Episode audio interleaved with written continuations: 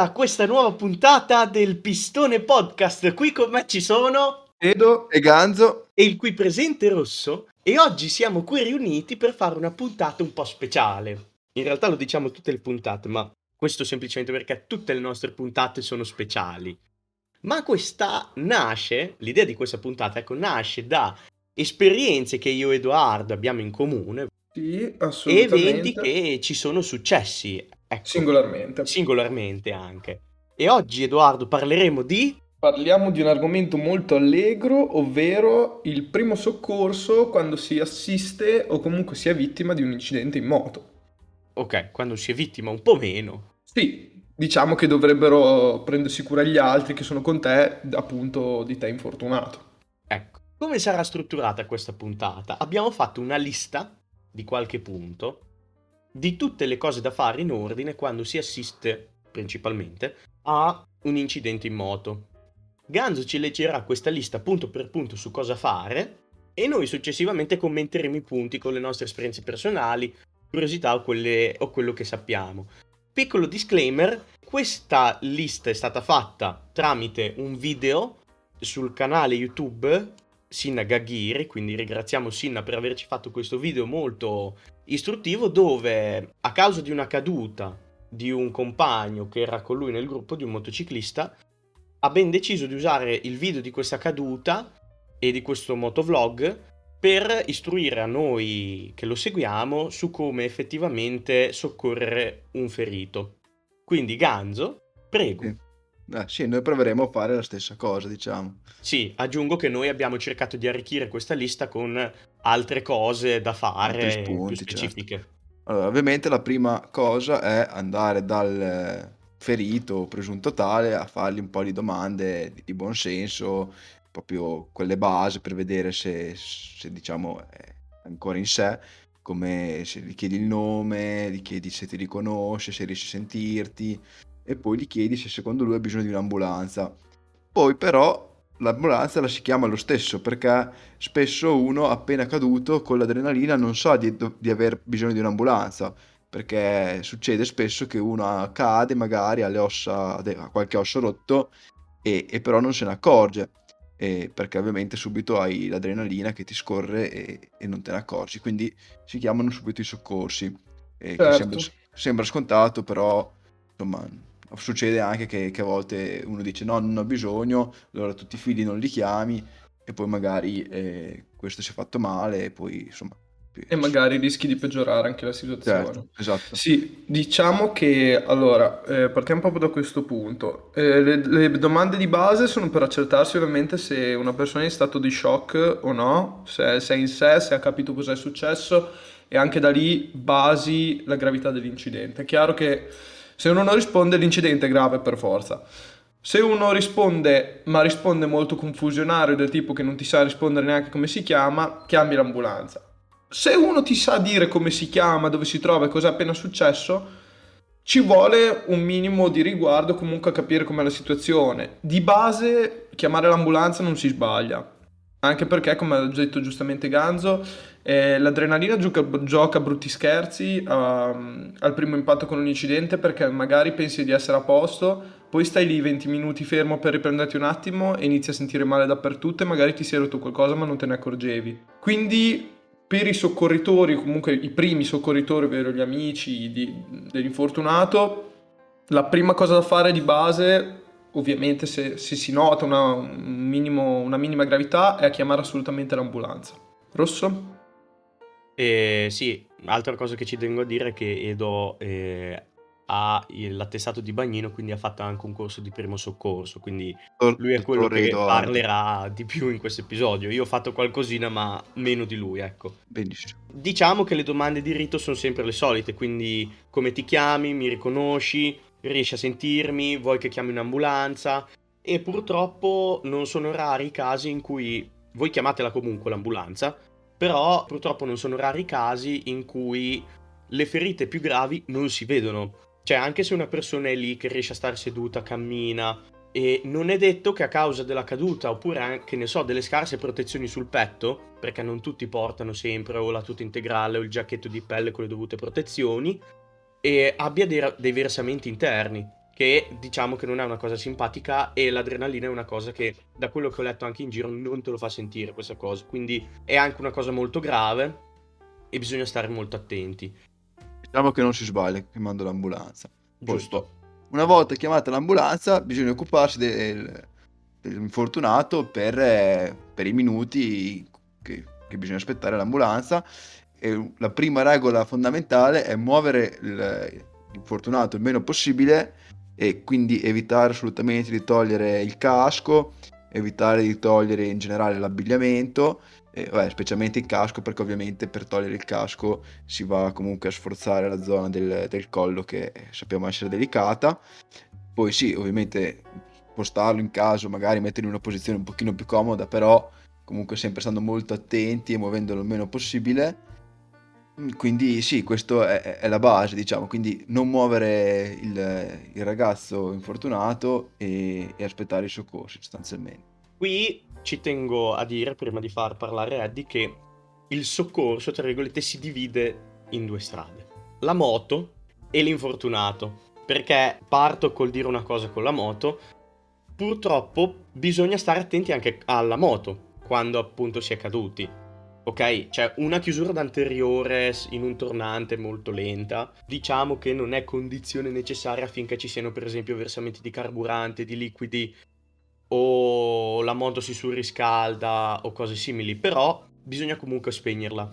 Il concetto è che la moto non bisogna spegnerla solo perché il motore non è fatto per eh, essere, cioè per funzionare in orizzontale, ecco. Quindi su, parallelamente alla strada, con la moto sdraiata per intenderci, ma perché il calore che genera il malfunzionamento potrebbe, e l'eventuale fuoriuscita di liquidi come benzina, olio no, però benzina potrebbe causare un incendio. Infatti io cito un evento social, diciamo che mi ha fatto un po' sorridere, che è questa caduta di, non so se sapete che cos'è, la Mulholland Drive, che è una strada in America che percorrono prevalentemente i motociclisti, e, eh, ed è piena di gente con le telecamere perché vuole vedere o gente che fa le pieghe o gente che fa le piegone e poi si stende. Viene ripreso un ragazzo in doppio con la zavorrina, con un panigale, che ha la bella idea di andare lungo ad una curva, si chiude l'anteriore, zavorina dietro che prende una botta assassina stavano facendo i 50, i 60, non di più, però comunque la botta è stata, è stata presa. Zavorina per terra, lui che comunque rimane lucido, la prima cosa che fa appena cade è spegnere la moto e poi andare dalla Zavorina a accertarsi. Ovviamente ci tengo a dire un'altra cosa, se una moto funziona bene, ma le Ducati, lo dice anche Spavald, non lo dico io, sono famose per, per il fatto che non funziona il sensore automatico di spegnimento della moto quando la moto cade, Cosa succede? Il pilota va prima dalla moto, la spegne e poi si accerta delle condizioni della zavorrina. Indignazione totale nei commenti. Ora, secondo me, io non, non, non ho detto niente in quel caso nei commenti per non essere mangiato dalla folla inferocita, però ha fatto bene. Nel senso che se sei un motociclista lo sai questo, però c'è un bottone che si chiama appunto spegnimento d'emergenza che è fatta apposta per questi casi, se la moto non si spegne quando si sdraia, ok? Quando cade, ecco. E quel bottone lì serve non solo perché così non si danneggia il motore quando la moto è sdraiata, ma anche per fuoriuscite di liquido che col calore del motore possono creare incendi. La Mulholland Drive è in America sotto il sole cocente, quindi è tutto secco. Se parte lì una scintilla, rega, ci viene un incendio che ehm, l'inferno in confronto Aggiungo un- una simpatica esperienza personale. Allora, racconto questa cosa perché è molto buffa, perché la moto non era la mia. Ero su, su uno stradone fermo al semaforo con una macchina davanti, ferma anche lei. Scatta il verde dall'altra parte. Io tranquillo mi stavo facendo i cavoli miei. A una certa sento boom e vedo per un millisecondo un pilota di moto che mi sfreccia per terra di fianco. Non capisco cosa succede. Spengo la macchina, scendiamo. Aggiungo che stavo guidando io, di fianco a me c'era mio padre. Questo qui in sostanza aveva piantato la moto nel muso della macchina davanti a me, distruggendo sia la moto che la macchina. E il pilota, ha, ha, tralasciando che ha sdesciato un palo per, per il rotto della cuffia veramente lasciamo perdere. Però, avendo visto che c'era già della gente che era andata a sincerarsi delle condizioni di questo, prima cosa che faccio, vedo che la moto è accesa, la spengo. Passa, passa il panico totale così perché tanto co- comunque noi siamo andati via perché avevamo visto che era già arrivato qualcuno così a soccorrerlo. A mente fredda, in macchina, mio padre mi dice, beh ma cos'è che hai fatto alla moto? E io gli dico, l'ho spenta. E lui ancora adesso la prende come una battuta e dice, eh sì, abbiamo visto un incidente di uno che è scivolato in moto e la prima cosa che hai pensato è spegnere la moto. Solo che lui non ha visto tutta la quantità di video di, su YouTube di moto che prendono fuoco e quindi non ha la percezione del pericolo che ha una moto accesa sdraiata per terra. Ed è, ed è importante questa cosa, anche perché, come hai detto te, Rosso, del, del fatto che del, del, motociclista che va a spegnere prima la moto e poi va a, sincerarsi delle condizioni della zavorrina Spegnere la moto se sei lucido è un'azione che ti costa 5 secondi, salvi il motore, salvi dall'incendio la moto e in 5 secondi non sono quei 5 secondi che ti cambiano ad andare a vedere come sta la persona. Poi è chiaro che dopo corri subito a vedere come sta il tuo passeggero, però è un'azione che può salvare comunque da un bel po' di danni anche in generale, anche se la moto non prende fuoco. Anche perché voglio ricordare una cosa, sempre per supportare questa tesi, per far capire quanto è importante, se voi vi si pinza l'anteriore, che siete ai 50, ai 60, ai 70, in un rettilineo su dell'asfalto, cosa succede alla moto mentre scivola? Crea delle scintille. Ci avete la moto calda. Ci basta un fumo della benzina, un fumo della benzina per far prendere fuoco alla moto. Ok? Poi siete nel centro città, la moto vi prende fuoco in mezzo all'incrocio e vi prende fuoco solo la vostra moto e quindi amen, ne ricomprerete un'altra. Va bene, ok, però ci sono tanti casi in cui è meglio spegnerla. E poi comunque non è nemmeno questione di 5 secondi, ancora meno. Ok? Sì, sì, sì. E aggiungo l'altra cosa sul fatto del casco, assolutamente da non togliere il casco perché se uno si è aperto la testa, il casco è l'unica cosa che gliela tiene integra e a togliere un casco se c'è un danno cerebrale fate dei danni assurdi Aggiungo assolutamente la giacca, non toglietela perché togliere una giacca da moto, a parte che è già scomodo di suo quando non ti sei rotto nulla toglierti una giacca da moto, figuriamoci se ti sei rotto qualcosa, non lo sai perché c'hai l'adrenalina e ti togli, ci provi a toglierti la giacca con l'aiuto di qualcun altro. Io ho assistito a una scena in cui c'eri anche tu, Rosso. Eh sì, eh sì. No, non farò nomi questa persona appena caduta dalla moto, arriva uno, lo aiuta a togliersela sfilando e tirando per i manici. Cioè, una roba da matti. Se uno si è rotto qualcosa tipo le braccia, peggiori tantissimo la situazione a togliere una giacca in questo modo. Al massimo, se ehm, l'infortunato non riesce a respirare, lo si può aiutare a prenderla leggermente la giacca, ovviamente, perché non è che lo lasci lì a soffocare, sto povero Cristo però assolutamente non togliete nulla fino a che non arrivano i soccorsi. Anche perché voglio dire un'ultima cosa, poi passiamo agli altri punti. Per farvi capire quanto effettivamente si riesce a capire poco di come sta una persona in un incidente dopo un incidente grazie all'adrenalina, a causa dell'adrenalina, ecco. A questa persona di cui ha parlato Eddie gli è stato tolto il giacchetto è andata all'ospedale il giorno dopo che zoppicava. Lasciamo stare le contusioni alla gamba, ma si è trovato delle costole rotte. Non mi ricordo quante, lo sapevamo. No, non mi ricordo neanche io. Però una mossa del genere io non credo, nella mia ignoranza, che abbia potuto, ecco, migliorare la situazione di questo... No, magari non l'ha peggiorata, ma di sicuro non l'ha migliorata. Assolutamente. Prego Ganzo, procediamo. Vai. Allora, adesso ehm, diciamo, qualche altro, qualche altro punto della nostra lista che riguarda soprattutto il cosa fare parte con, con, il ferito anche con eh, sia la moto che abbiamo detto di, di, spegnerla e se possibile ovviamente spostarla anche dalla strada perché comunque è, è di intralcio. E poi cosa fare quando si telefona al, al, all'ambulanza? Cioè è importante ovviamente restare più calmi possibili magari se hai davanti una scena particolarmente grave o impressionato, cioè uno può essere impressionato così, però bisogna cercare di stare calmi, descrivere il meglio possibile la scena, perché ovviamente se uno descrive la scena nel modo giusto, anche i soccorsi si, si basano su quello, ecco, e su magari i mezzi con cui intervenire, i codici della, della chiamata, insomma queste cose, essere molto molto precisi nella posizione, nell'indicare dove si è e quindi insomma con più elementi possibili adesso nel, se si può essere proprio bravissimi con le coordinate, però comunque eh, cercare bene la via, il civico magari, insomma essere specifici per far sì che l'ambulanza non ti debba cercare magari per una strada lunga 10 km e ci mette il doppio da arrivare eh, perché tu non sei stato preciso nel chiamarla, ecco questo è molto importante ovviamente. Ok, allora qua inizio io per una mia esperienza personale di un incidente sul quale sono stato uno dei primi ad arrivare non c'entra le moto, era un frontale tra due macchine, però mi è capitato di assistere alla chiamata che questo ragazzo, poveretto, era la prima eh, volta che si trova davanti a un incidente e gli ha dato delle indicazioni molto poco specifiche.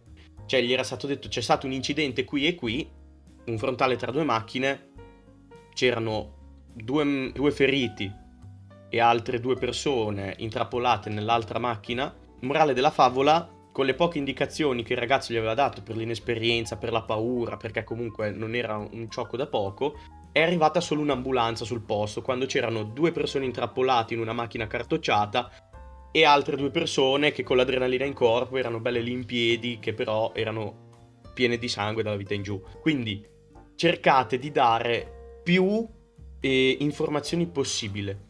Cosa vuol dire? Innanzitutto, se non sapete dove proprio vi trovate, questa è un'indicazione che ho letto di un infermiere, aprite Google Maps e dategli le coordinate della vostra posizione. Se proprio non avete nessun riferimento come una via, un centro città, una strada, mm, un passo di montagna, una vicinanza a qualcosa di, di riferimento, ecco.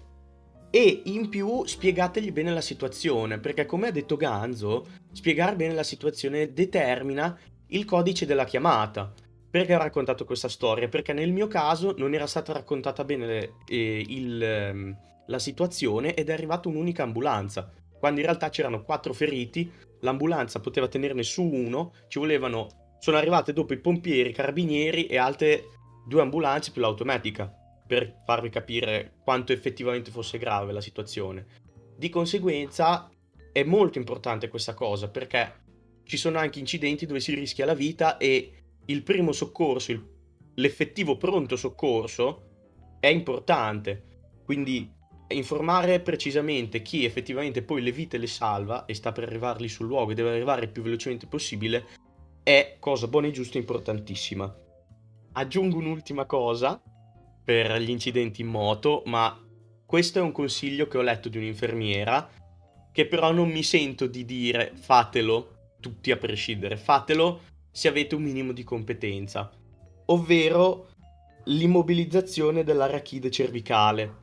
Cosa vuol dire? Quando una persona cade in moto, cade forte, vedete che si è fatta male, lasciatela sdraiata e mentre una persona chiama i soccorsi cercate di tenergli fermi immobili la testa. La posizione consigliata è sedersi alle spalle del ferito e tenere la testa con ovviamente sempre il casco indosso al ferito, tra le ginocchia. Non la dovete stringere, la dovete semplicemente tenere ferma, sempre per il discorso eh, della cervicale e il collo, che è una zona sensibile, ecco. Eddie, dicevi?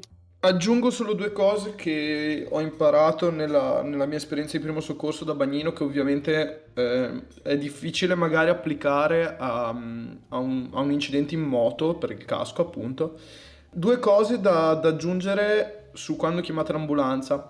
Se riuscite prima di chiamare l'ambulanza, se ce n'è la possibilità ovviamente, questo vale forse di più per gli incidenti in auto, controllate nel ferito se intanto se è cosciente o non cosciente, prima cosa, perché se è cosciente vuol dire che almeno è in sé la situazione magari non è così grave. Se non è cosciente, assolutamente ponetevi con l'orecchio di fronte alla faccia del ferito se questo è sdraiato e sentite sia guardate il petto per vedere se respira e controllate il polso per sentire se mm, controllate il polso per sentire se c'è battito perché sono due cose molto importanti da, da dire al, al pronto soccorso in quanto in base a queste informazioni loro possono decidere se portare un, un rianimatore, un defibrillatore appunto, o, o, no, e comunque arrivano che sanno già com'è la situazione e sanno come devono comportarsi.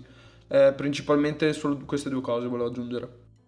Eh, sì, ovviamente un'altra cosa che può sempre aiutare è portarsi con sé un kit di pronto soccorso, di, insomma, di primo aiuto, chiamatelo come volete, che vabbè ovviamente questo è magari più indicato per la macchina, cioè se in macchina ci sta, non hai nessun problema nel baule, adesso a meno che non c'hai un, insomma un Ferrari che non hai tanto spazio, però eh, a parte quello... No, per, un pri- per, un kit di primo soccorso c'è Dai, sì, sì, in un si, Ferrari. Si scherza, si scherza. E, e anzi, for- forse da, ce n'è più bisogno sul eh, Ferrari. Dato che girate tutti con dei SUV lunghi 5 metri, un kit di pronto soccorso portatevelo dietro, anche perché se stirate uno con un SUV li fate più male. E... Giustissimo. Benissimo. E, e, quindi questo. Ah, e anche magari un estintore non fa schifo comunque, si sa mai. Sì, ecco, è vero. E um, questo è molto divertente perché certe moto prendono fuoco nel codone, che è il luogo delle resistenze per le frecce se vengono montate male a volte o anche modifiche perché c'è chi tende a montare le frecce a LED o cose simili. Se le, alcune resistenze mh, mm, vengono montate male e possono surriscaldarsi e, e causare un incendio sulla moto. Quindi se siete in moto portatevi un bel bottiglione d'acqua se avete appena fatto delle modifiche alla moto. Se siete in macchina un estintorino di quelli piccoli, secondo me bisogna sempre avercelo, anche perché non può essere utile solo a te, ma può essere utile anche se tu sei un soccorritore in qualsiasi situazione, ecco. Poi sì, diciamo che eh, in moto magari è, è già un po' più difficile avere lo spazio magari per, per, il kit di pronto soccorso, anche se sarebbe, sarebbe, una bella cosa averli. È chiaro che se sei su una super sportiva non hai molto spazio, giustamente. Eh sì, eh sì purtroppo sì. Metti in tasca. Sì, eh, sì, sì, ci fai le pieghe.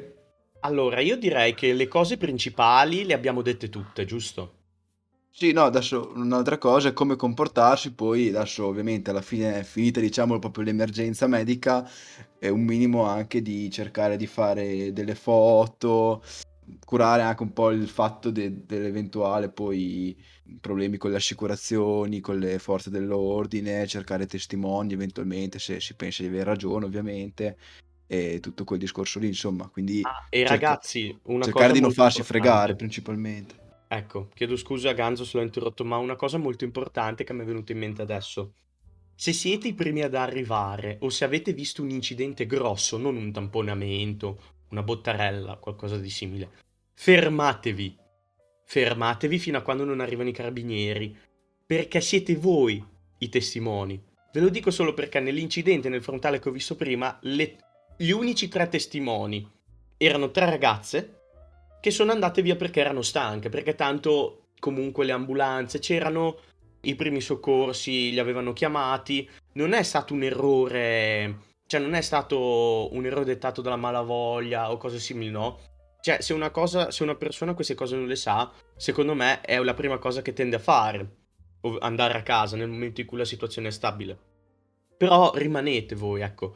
Cercate di fare tante foto. Se, se e nello specifico ci sono situazioni particolari come persone incastrate eh, o anche solo veicoli, mm, non lo so, nel bosco intrappolati che sono da tirar fuori quando si è su un passo di montagna, per esempio, o sotto il guardrail e non ci si riesce a tirarli fuori a mano, ditelo a chi di dovere, quindi all'ambulanza, che nel caso avvertono i carabinieri e la polizia stradale che a loro volta avvertono un carro attrezzi o cose simili. Anche lì cosa molto importante. Fate tante foto, cercate dei testimoni se siete vittime e comunque se siete voi testimoni abbiate pazienza, rimanete lì, fate un favore a chi l'incidente l'ha fatto perché siete chiavi importanti, ecco. Sì, diciamo che a questo di solito non ci si pensa, aggiungo anche giustamente, perché ovviamente guardi subito a come sta uno, non guardi a come, com'è l'ambiente circostante, cosa è successo così. Però è veramente importante per anche l'infortunato ovviamente, se l'incidente non, non, non, non l'ha fatto da solo, che magari è scivolato, è importante, se è stato causato da qualcun altro, fare le foto perché salva anche da vari problemi che si possono avere in seguito con l'assicurazione. Molto molto importante. Prendere le targhe e tutto. Perfetto, io direi che possiamo chiudere qui l'episodio perché abbiamo fatto un episodio molto ambizioso, ecco, perché abbiamo iniziato Abbiamo salvato milioni di vite così. Sì, sì, Sicuramente, sicuramente. E anche perché abbiamo detto, ah sì, facciamolo solo sulle moto, però siamo finiti anche a parlare di incidenti tra auto, un minimo, Vabbè, certo. quindi... Noi comunque vi consigliamo di fare un corso di primo soccorso base, che non fa Vi mai cons- male. Vi consigliamo di non fare incidenti, che anche quello Vi non fa consigliamo di non fare incidenti, che potrebbe anche essere utile. Quindi, e del resto, niente, vi diamo appuntamento sempre al martedì prossimo, dove ci trovate su tutte le piattaforme streaming e su Instagram, chiocciolapistone.podcast per rimanere sempre aggiornati. Ciao a tutti. Ciao ciao. Ciao ciao!